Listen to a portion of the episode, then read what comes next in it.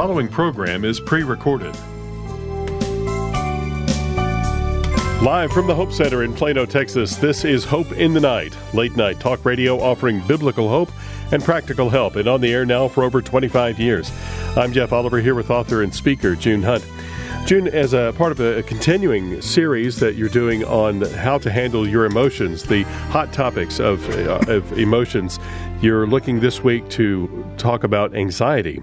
And uh, that is if people would like to join you there live in person, they can do that at 1st mm-hmm. Baptist of Dallas, and uh, they can do that on five at 5.30 on Sunday nights, 5.30 to 7 and that's uh, central time because uh, that is important because if you want to do it by zoom you'll have to know exactly what time it is and uh, get all the details there at hopefortheheart.org slash events and uh, find out if you'd like to uh, be a part of that. But and speaking about anxiety you have talked about before the uh, some of the myths that surround the topic of anxiety. So what are some mm-hmm. of those?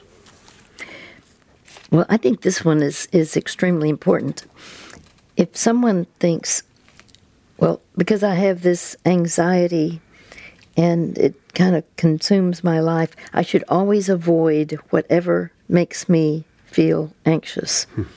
Now, that's what people do. They do avoid. In fact, um, agoraphobia uh, is an abnormal fear and anxiety over um, literally open spaces or or the marketplace. It's, it literally means fear of the marketplace, but it's just literally um, afraid to, and be, people will become homebound. I have a friend um, who became not only uh, a principal of a high school, but the point is she had agoraphobia before that and did not leave the home for three years. Hmm. Well, anyway, um, let me say why this is a myth. Avoiding whatever it is, whatever makes you feel anxious, can actually make you feel even more anxiety. Because it's like you're nursing what that anxious um, reaction is. Um, instead of alleviating the angst, avoidance can actually reinforce the anxiety. Therefore, you will likely find that you can ultimately work through an anxious situation when you face it. The key is facing it. The Bible says, In my distress, I call to the Lord. I cried to my God for help. From his temple I heard he heard my voice. My cry came before him into his ears. That's Psalm 18:6. Now, I'm going to tell you about someone that's on our team uh, at Hope for the Heart, and uh, she had received a master's degree from um, Southwestern Seminary and joined our our staff and she was part of the counseling program. And then um, the the head of our international department said I think you would be really helpful and needed uh, in our international work. And she was all for it not remembering not thinking oh dear, I have to fly on an airplane. Mm-hmm. Oh, she no. would have an anxiety attack mm. doing that. And she said the first time when she ever heard me speak in person, I was dealing with this kind of, uh, of fear. Uh, in this case, it was the fear of flying, but uh, it was a phobia that she had. And uh, she learned by being on a plane and doing the exercises that we had in our keys on anxiety and on fear, then what occurred is then she and she would literally quote these scriptures over and over. Finally, she's been in thirty some odd lang- uh, uh, not languages countries, uh, countries, yeah. and um, we are in thirty six languages right now. Uh, we we're going to be in another language very shortly. But the point is, uh, it, you know, she tells us that it was applying what she had, uh, what we have in our keys. We call them keys for living, and uh, it was applying the the the specifics of what to do to, to literally um, quote the the scripture and but it's it's taking the lord is my shepherd. It's the lord is my shepherd. Deep breath. And then literally the the lord is my shepherd. In other words you're emphasizing a different word each time. And you take a deep breath and slowly say this, the phrase the lord is my shepherd. The lord is my shepherd the Lord is my shepherd. All of this is very slow. In between, you're taking deep breaths, and that is part of the solution to enable you to no longer have the lightheadedness, meaning the hyperventilation. That's what typically is going on.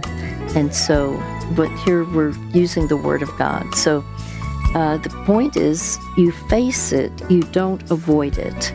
So if and I understand avoiding something that you don't like happening to you if you're having either a panic attack or an anxiety attack. Uh, yes, I understand the avoidance, but it's not a solution. Doing what we have here in our keys is a solution. Jesus said, The Spirit of the Lord is on me to proclaim good news to the poor and to proclaim freedom for prisoners. The Lord came to set captives free, and He calls us to do the same.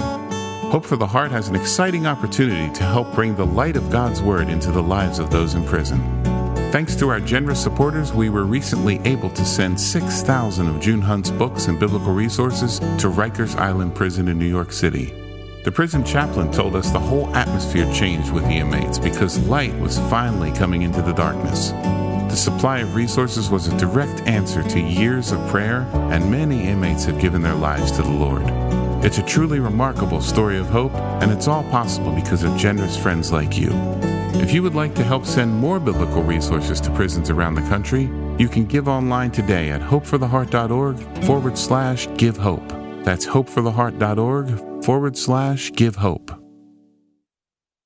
Would you like to talk to June Hunt about a situation in your life? Consider having that conversation on a future broadcast of Hope in the Night and let June help you discover practical help that's grounded in God's truth. Your story will be heard on all of our radio affiliates, and of course, we protect your privacy by providing you with a different name. And as it happens often in our program, when you share your story, you might help someone else find biblical hope and practical help for their life. It's ministry multiplied. For an opportunity to talk with June Hunt on Hope in the Night about an issue, a hurt, a relationship, or some other concern in your life, call 800 Night 17. That's 800 644 4817. And remember, there are no hopeless situations, only people who have grown hopeless. There really are biblical solutions for all of life's struggles. Don't wait. Call tonight. 800 Night 17. 800 644 4817.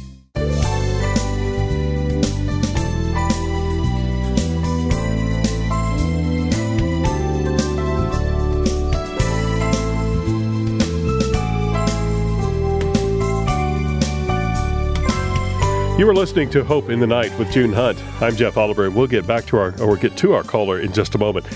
Our customer support team is available at 800 488 HOPE anytime Monday through Friday, 8 to 5 Central Time. They'd be happy to help guide you to God's hope through our resources. I want to recommend the Keys for Living that June was just mentioning there on anxiety.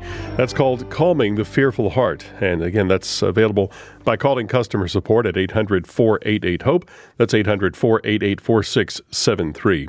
If there's something happening in your life and you'd like to talk with June Hunt about that on a future broadcast of Hope in the Night, we welcome your call at 800 Night 17, 800 NIGHT 17. And when you call, leave a detailed message for us. We'll get back and talk to you about some questions you have, what things you'd like to have answered about that situation, and uh, what God's heart would be on that. So give us a call, and uh, we'd love to have that conversation with you and schedule you for an upcoming Hope in the Night. The number again, 800 Night 17, 800 644 4817. Let's get to our caller for tonight. We have listening on WNRZ in Tennessee. Tonight we have Ruth. Well, hello, Ruth. Welcome to Hope.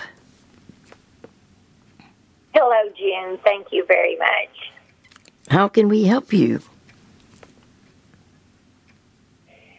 If I can please first tell you how much I appreciate you and your ministry and how much it's helped me the times that I've been able to listen in the last few years. And mm. one thing that you said to another caller, uh, I think it was a couple of months ago, uh, you told him that forgiveness is one way. And Correct. That was so profound to me. And I shared it with so many people, uh, and it's uh, really forgiveness is part of my struggle, mm-hmm. and the reason that I wanted to hear your advice. I'm happy to share, and I'm grateful that it was meaningful to you. So, give me the background of what has been so challenging uh, and the need for you to forgive. We all have things that happen to us where, but some are much more severe than others.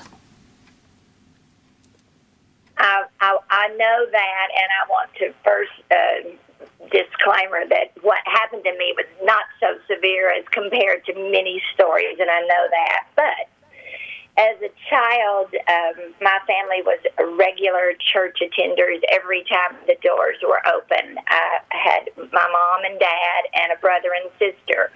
Our family, two adults, three children, and we had friends, my mother and father's best friends. I perceived them to be their best friends. Another couple also had three children and uh, we did things outside of church, after church. Uh, again, every time church doors were open through the week, uh, revivals, vacation Bible school, church retreats, all those things we did together, as well as other activities together. Yes.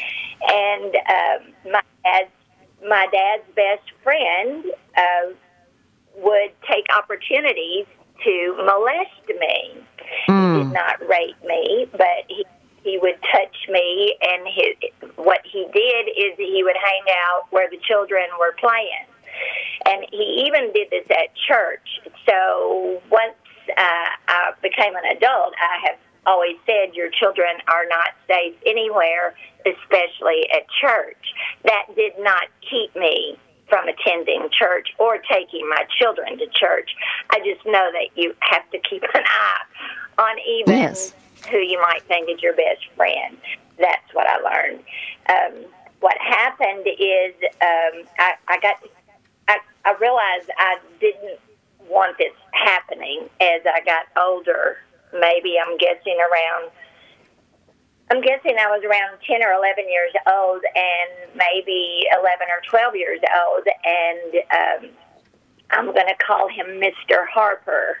Uh, okay. He he had made a couple of attempts to get close to me, and I had to push him away. And the last time we were at their house after church one Sunday night, and I rode home alone with my mom that night. My parents came in separate cars, so I told on him. I was just feeling like I couldn't stay, keep myself. I just felt like I needed to tell. I didn't feel Good. safe around him. You're supposed to and do that. So what my my parents chose to do, or what they told me, it, is that we would not have contact with them anymore. So we did not do anything outside of attending church with them uh, until I was an older teenager. But they had three children, and they were like our cousins, and we were good friends. And their yes. oldest son married a girlfriend of mine that I went to school with. He would not have known her had I not brought her to church. When her they they started having children. First they had a boy, and then their next child was a little girl. And it hit me that I've got to tell her I can't let her expose her daughter. Well, meanwhile, I've read mm-hmm. up and studied up on why do people molest children and what's the history and what to expect of someone who's a pedophile. And I know exactly. that you know they have the highest recidivism rate if they've been charged and in jail. They return to their crimes. So anyway, I felt like I must tell her, and I did tell her, uh, and she said, "Oh, I never thought of my stepdad as anything less than a saint." And, you know, I said, well, you need to know that he's a child molester, and that's what he did to me. So, anyway, um, they had another little girl, and then within a couple of years, she left her husband, who is my childhood friend. I'm going to call him Bronson. Uh, okay. Well, this was really hard on him. She took their children and and uh, ran off with the next door neighbor, and uh, it was so hard on him. I just felt like it was a curse on him because of his father. But I never told him until he. I I stayed friends with him, and uh, he told me about being at the attorney's office. Uh, not long after she left him, they had to talk about child support and visitation, and he was in the attorney's office with his wife who just left him and the neighbor that she left him with for. And the neighbor said in the attorney's office, um, What a creep he is. What rock did he crawl out from under? His father is a child molester. And I had never discussed what happened with my friend about his dad, only with his wife. And so I said to him, Well, I'm so sorry. I'm so sorry, but that's what happened. And he said to me, Well, my dad told us kids one time that he had done something really bad, but God had forgiven him for it. So my friend put that to me like maybe that's true. He didn't say, "Oh, I believe you," or "I don't believe you." He that's just all that was said. Well, he went on uh, to live a sad, lonely life and watched his neighbor raise his children, and how hard that was. I know, but um, he died in 2018. Then uh, he, they had um, another son and a daughter. The daughter was much younger, and I really she was really only three years younger. I thought she was much younger than that, but but I never um, were friends with them. The oldest son was my age, and we stayed friends. Anyway, um, in 1998, I'm 63 years old now, so I was. I wrote that down. I don't even remember how how old was I. 38 in in 1998, when I was 38, I had a born again experience. I thought I was a Christian, but my eyes were open. And I thought one of the first things I thought is I've got to call up Mr. Harper and tell mm-hmm. him that I forgive him. So I did. I called him up on the phone, and uh, he, he answered, and I said, uh, Mr. Harper, this is Ruth, and I want you to know that with Jesus in my heart, I forgive you for what you did to me as a child. And he said, Oh, Ruth, God had already forgiven me, and this makes it complete. Hmm. And that was all that was said. But um, June, I wanted him to apologize to me, and yes. uh, it, it made it complete for him, but it did not make it complete for me. And so, um, as as um, an adult, I, I never discussed with my parents until I was an adult. What did they tell Mister and Mrs. Harper?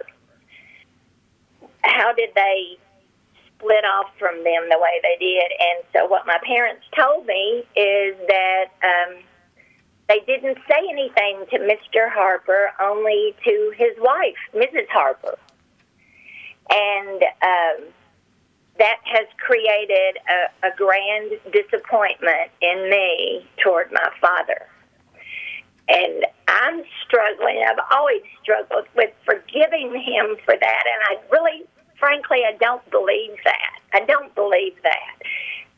You don't believe and what? I want to say it again. I do not believe that my father did not talk to his best friend about what happened. So I've always felt like, okay, Mr. Harper had something over on my dad, and that was their secret. And then I've also thought how mean and cruel that was to only tell Mrs. Harper. And then I wondered, did my friend Bronson ever tell his younger sister? And I and well, so what happened is uh, Mr. Harper ended up having five granddaughters, and uh, he was never um, openly accused or convicted of his crime.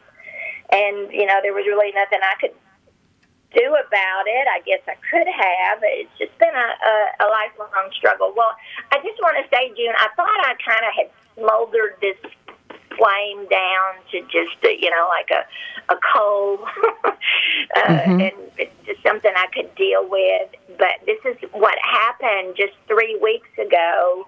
The, the daughter, I'm going to call her Amy. Amy in the family, uh, we got together for lunch for the first time ever. Ever, my brother passed away last year, mm. and mm. her other brother passed away last year. Her mother passed away, so all that's left is Amy and Mr. Harper, and she is taking care of him. I think he's 89 years old.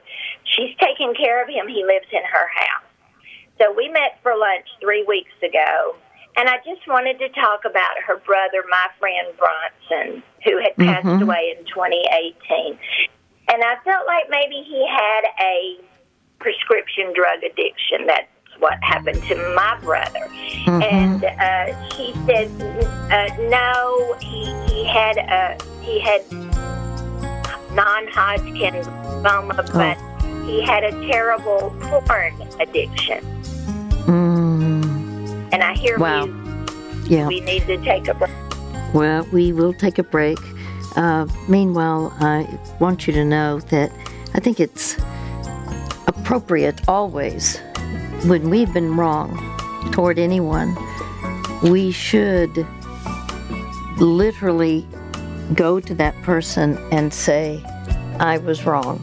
By the way, Matthew 5 says if you t- brought your gift to the altar and you remember somebody has something against you, you forget about that gift. You go make it right with that person. Well, this is not a way to make it right you, when you went to him. We have an exciting opportunity to share with you to help bring light into one of the darkest areas of the country, into the lives of those in prison. Thanks to our generous supporters, we were recently able to send 6,000 of June Hunt's books and biblical resources to Rikers Island Prison in New York City. Rikers Island is home to 10,000 inmates and is known as one of the harshest prisons in the country. The prison chaplain told us that he was holding back tears because the inmates were so hungry and grateful to receive books filled with hope and truth. It was a direct answer to years of prayer, and the transformation was so great that they got a baptistry so that the inmates could be baptized. It's a truly remarkable story of hope, and it's all possible because of generous friends like you if you would like to help send more life changing biblical resources to prisons around the country, you can give online at hopefortheheart.org forward slash give hope.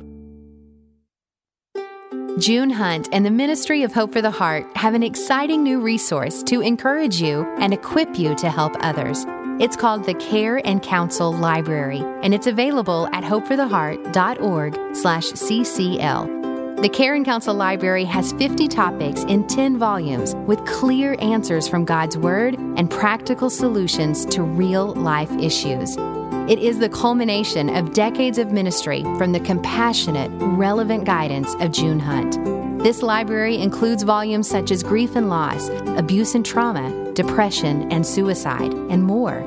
These are excellent training tools for counselors, life coaches, or anyone who wants to grow in biblical wisdom to address the real issues of life. Learn more and get the Care and Counsel Library at hopefortheheart.org slash ccl. That's hopefortheheart.org slash ccl.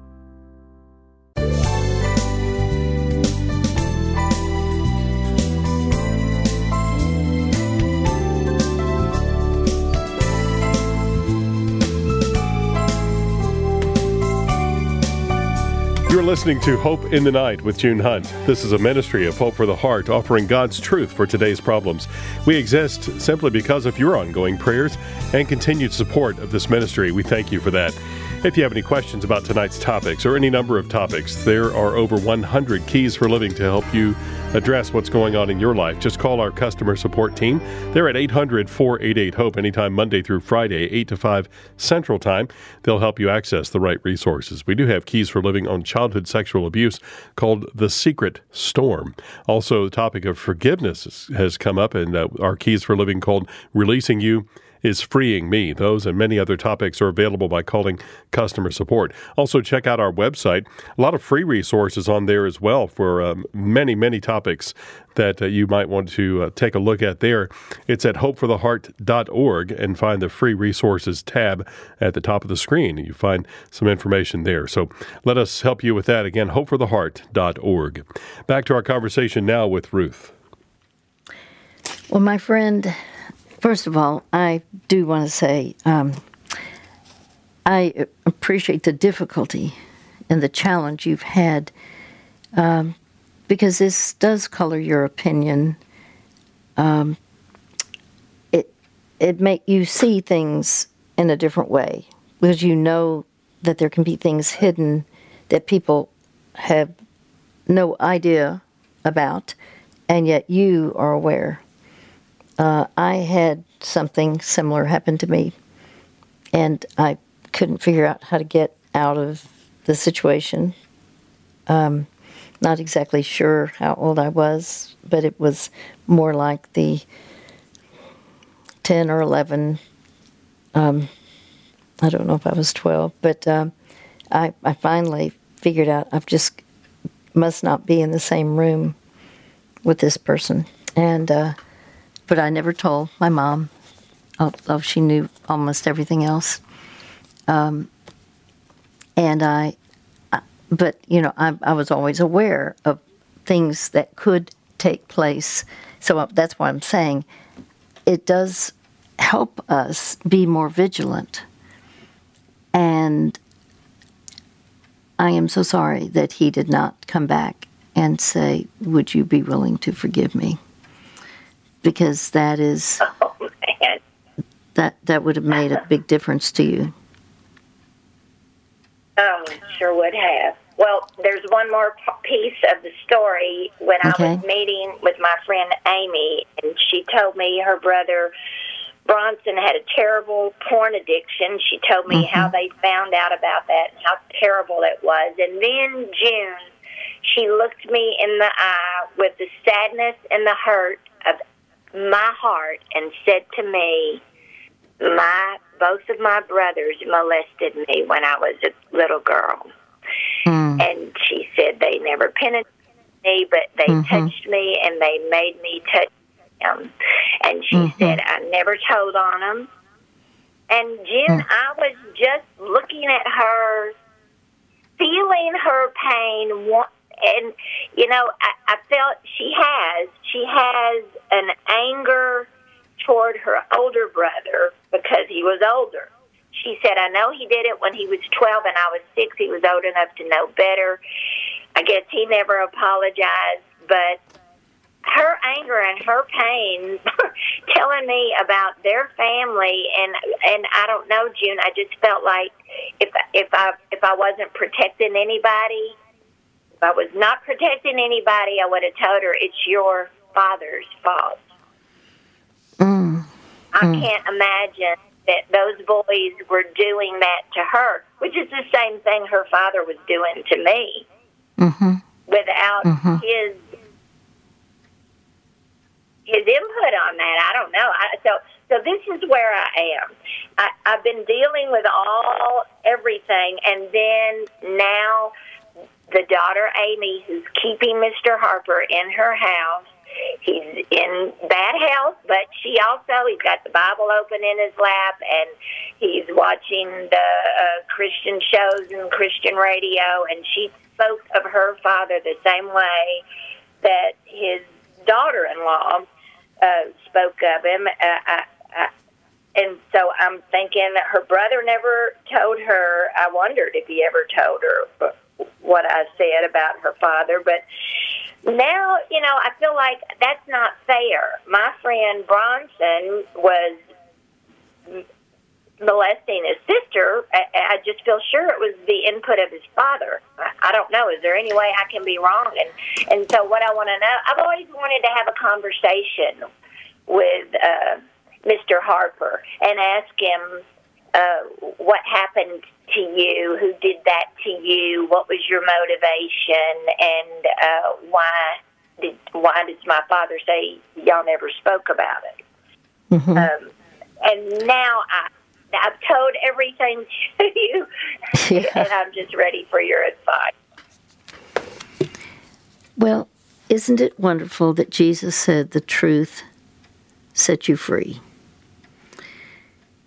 Keeping things in secret, keep, keeping um, evil things is not the healthiest way to live. And technically, uh, to continue on with this knowledge when see that the, the problem is that you found and that i have also in behalf of you is what do you do to protect um, can you you know is there something that is beneficial uh, many years ago I was asked to do a J term, meaning it's teaching in, uh, in this case, it was a college. Uh, they asked me to do it on childhood sexual abuse, which I thought was very unusual. J term means January term. Sometimes it can be a June term or July, but it's typically uh, either all day for multiple days or it's, um, in this case, we did it uh, oh, two weeks and um, like three hours in the afternoon um, or three or four. And uh, I never will forget there was a woman, a young a young student, who did not give me any eye contact for the first three days. And I thought, hmm, this is unusual. All the other students gave me eye contact. And then that at the end of the third day, she came up to me and she said, I don't know what to do. She said, I, I was sexually uh, molested by my brother. And I didn't tell anyone. And then now my brother's married, and there are um, two daughters. And she said, You've gone over the list of what it looks like with the characteristics of someone who has been uh, violated. And she said, My two nieces have those characteristics. What do I do? I said, What do you think you should do? And she said, Well, I'm afraid if I confront, it'll blow up the family. But um, yes. I'm afraid that um, I, I'm, I'm just concerned because I have these nieces. I said, I said, yes. well, it, it could it could change the family dynamic. I said, let me ask you a question. She said, 10 years from now, I, said, I asked her, 10 years from now, what would you be glad that you did? Keep quiet? or tell? And she said, if it were 10 years from now, I would be glad that I said something to someone. I said, okay, now let me tell you how you could do this. You could make an anonymous call to Child Protective Services. It's called different things in different states. Um, right. But there is a an entity that, in essence, gives child protection, and that's CPS in some certain states, Child Protective Services. And you could just tell them what had happened to you and exactly what you've just told me. And then let them decide if they want to investigate. And if so, um, they are the ones that will do it, but they, they, they would keep your name anonymous. At least that's what I thought would be uh, applicable. Well, later, she told me that she did exactly what I said. She called, and they ended up saying, We don't have enough to go on. Uh, right. And so I said, Well, at least you've done what you could do. Nine months later, she called me. She said, I want you to know that I received a call that CPS had been contacted by someone, I don't know who it was, but and reported that there was childhood sexual abuse taking place. They did investigate it, and her brother was put out of the home for this very reason. But the CPS individuals told her it's because you had already communicated to us. Then we saw something that sounded like indeed there was collaboration here. And I think there was much more spe- specificity, much more, more uh, specific information that they had from the other uh, informant. But she knew she did what was right, and she was just calling to thank me I said, Well, you did the work on this. I just told you what the options were. And I'm very proud of you for doing it. And by the way, from that point on, she gave me eye contact. But my point is, oh. it's a heavy burden to carry when a person herself or himself can be a male by the way, those boys could have easily been uh, violated by their own father. And that's always a possibility. And so I'm saying that just because it doesn't have to just be a female. Sometimes it, they pick only females, but many pedophiles, uh, it either way, it's males or females. Um, I'm let's come back now and consider what choices you have. But I'm hearing that we're going to let's talk about the forgiveness part, especially because I know you want to do what's right in God's sight. Jesus said, The Spirit of the Lord is on me to proclaim good news to the poor and to proclaim freedom for prisoners. The Lord came to set captives free, and He calls us to do the same. Hope for the Heart has an exciting opportunity to help bring the light of God's Word into the lives of those in prison. Thanks to our generous supporters, we were recently able to send 6,000 of June Hunt's books and biblical resources to Rikers Island Prison in New York City. The prison chaplain told us the whole atmosphere changed with the inmates because light was finally coming into the darkness. The supply of resources was a direct answer to years of prayer, and many inmates have given their lives to the Lord. It's a truly remarkable story of hope, and it's all possible because of generous friends like you.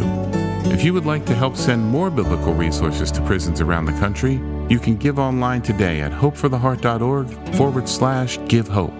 That's hopefortheheart.org forward slash give hope. As we each solve the puzzle that is our life, we often have questions we can't answer. Usually they're little nagging questions, but sometimes they're larger. So large, in fact, the answer or even the question itself can have life changing consequences. June Hunt believes the best answers to these tough questions come from God Himself, and He's given us those answers in the Bible. For more than 20 years now, June has helped callers find these biblical answers and apply them to their lives. You can talk with June on her radio program, Hope in the Night, about an issue, a hurt, a relationship, or another concern in your life. Call 800 Night 17. And remember, there are no hopeless situations, only people who have grown hopeless. There really are biblical solutions for all of life's struggles. Don't wait. Call now 800 644 4817.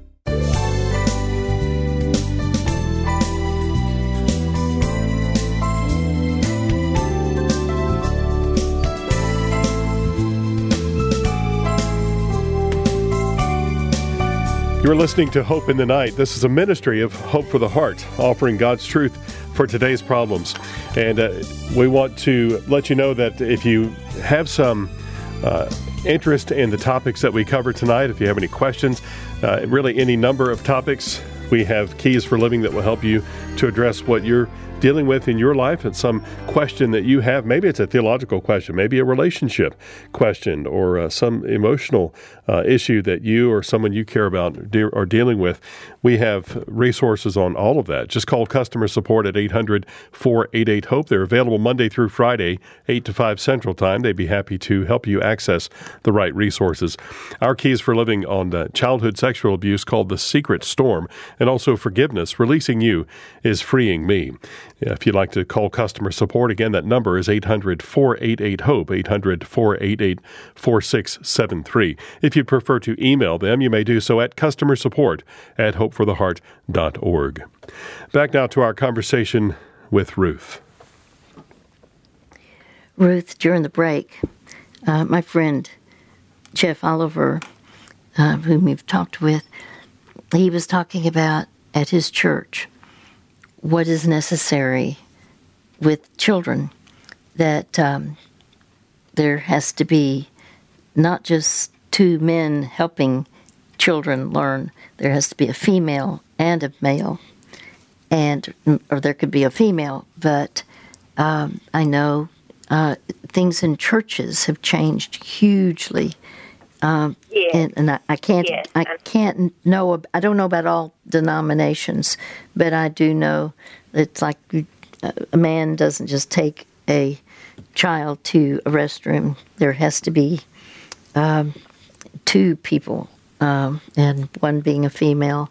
So I I am appreciative that many many churches have been vigilant and are doing the things to protect children because these are all volunteers, you know, who are are uh, m- or most are mo- most all are, are volunteers, and uh, there can be someone who is irresponsible and uh, doing something because a church will have a lot of children so available. And the solution isn't don't go to church. It's the churches be, being vigilant in behalf of the children. Right. So it so it sounds like you understand that. Yes. Yes, I do. Well, um, But I wanted to yes, go on. if I, You you Um, wanted to ask? I well, I've had the thought in my mind for 20 years of having a conversation, taking someone with me, and and sitting down and asking Mr. Harper mm-hmm. about what he did to me, and I, I mentioned that earlier, and Yes. I I don't know, but I'm curious if you advise I should do that or I should not do that. Well, I'm not afraid of the truth. Now, we don't know his response, but I think it could be appropriate because uh, going back to what Jesus said, and I'm not saying it was, he didn't use these words in the context of childhood sexual abuse, but there's a general principle that the truth sets you free. Um, I think with the right um, uh, attitude, and by the way, I, I, I was going to even say, I'm glad you mentioned this. You could go to him and just say, when I came to you one time uh, and and told you about the offense, the uh, abuse that uh, you committed against me, you or actually you, you said that I have chosen to forgive you, um, right. and for him to say, "Well, God has already forgiven me." Um, I know he said that makes it complete, but the point is, he just just for you to say, yes, God does forgive when we've humbled our hearts and received Jesus as our Lord and Savior. Um, but um, what would have made or been meaningful to me is for you to take responsibility to say, Would you forgive me?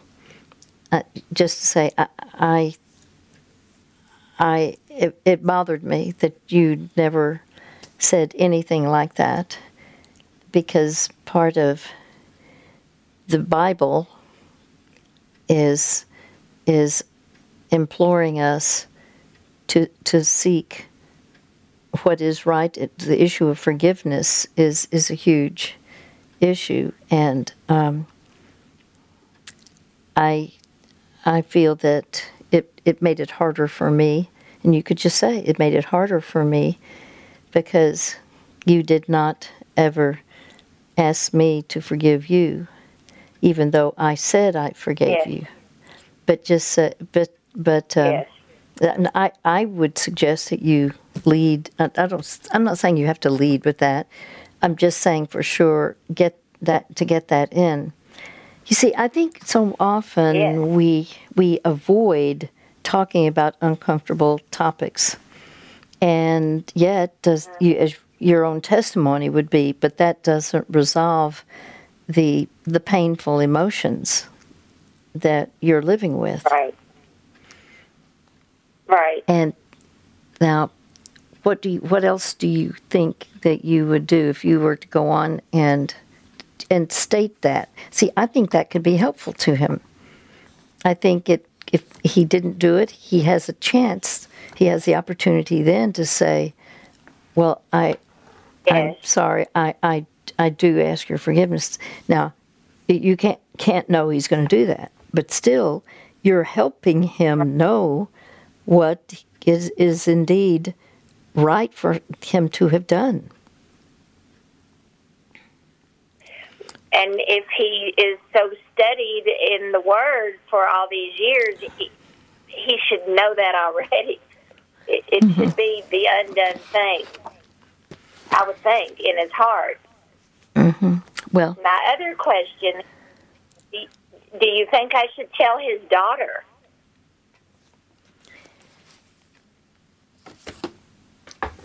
I I just she think tell her father, her brothers. Well, it it could truly be that he acted out on the sons. Um, this is not unusual. You know, um, let me give you some statistics. One in three girls, one out of every three girls, is a victim of childhood sexual abuse. One out of five boys are victims of childhood sexual abuse. So I have had many, many grown men tell me what happened to them as children and all the uh, the pain that they carry for years. But it's never too late for someone to say, I was wrong. Would you forgive me? And it's a question. It needs to be a question. It's not, I'm sorry. It's, will you forgive me? Right. Um, and Yeah. I, I, I, I think that I think we are too silent on a very it's some people would call it a taboo topic. Um, th- the problem that I had years ago, we started a ministry called Hope for the Heart, and I had been a youth director uh, in the junior high division. There were 600 in the junior high division, and then later I was a oh, college and career director. In the college and career, there were about 600. But the point is, I knew that the kids would tell me things, and sometimes they were. Some at the time, I didn't know that I was supposed to report something, if even if you know if if a teenager told me, and I, I didn't know that until later. I was supposed to, but anyway, the point is, I knew situations, uh, and. Uh, I couldn't believe it because we started our ministry in 1986, and I can promise you this there was not one Christian book on this topic. And I thought, Oh. how could there not be? How could there not be? Well, because I not only had experienced it, but also and and again i had not told that i didn't tell that for years decades but the point is i, I i'm saying to you uh, we wrote then our material on childhood sexual abuse to help people and i love our keys on that topic. It's keys open doors. That's what we call them keys. Um, they are keys for living on that topic. Um, I'll send that to you because you you're I'm I'm impressed with you.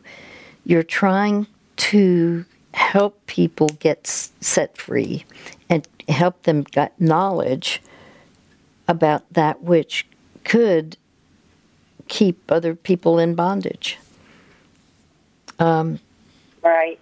I think I if it were me, I would tell. But it's because you're wanting to protect, you're wanting people to be whole in their lives. And that and by the way, this is forbidden by God in the Bible. This childhood sexual abuse and specifically Yeah. um, and as well as incest. But the the point is, um, I know you all were family friends. It's the father of right. the family friend, and yet your parents. I mean, they did take action, and no longer were Right. you all together. So, I uh, what I'm hearing is they really did do what they could see to do to protect you, you and your family.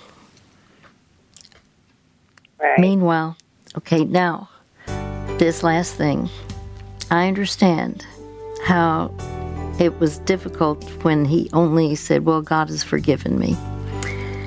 Um, to forgive is to take a person off of your emotional hook and put that person onto God's hook.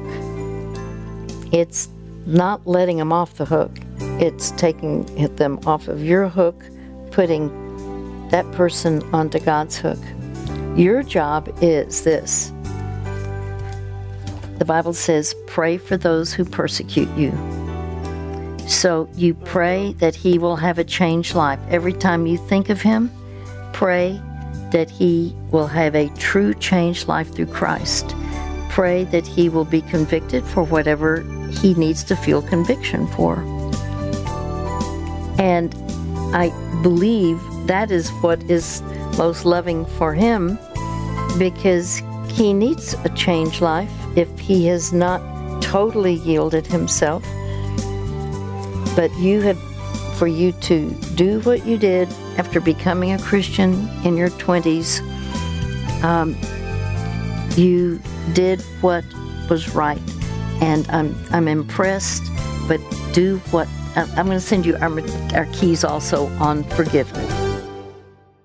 We will send our keys for living on childhood sexual abuse called The Secret Storm, also forgiveness. Releasing you is freeing me. We'll send those out to tonight's caller.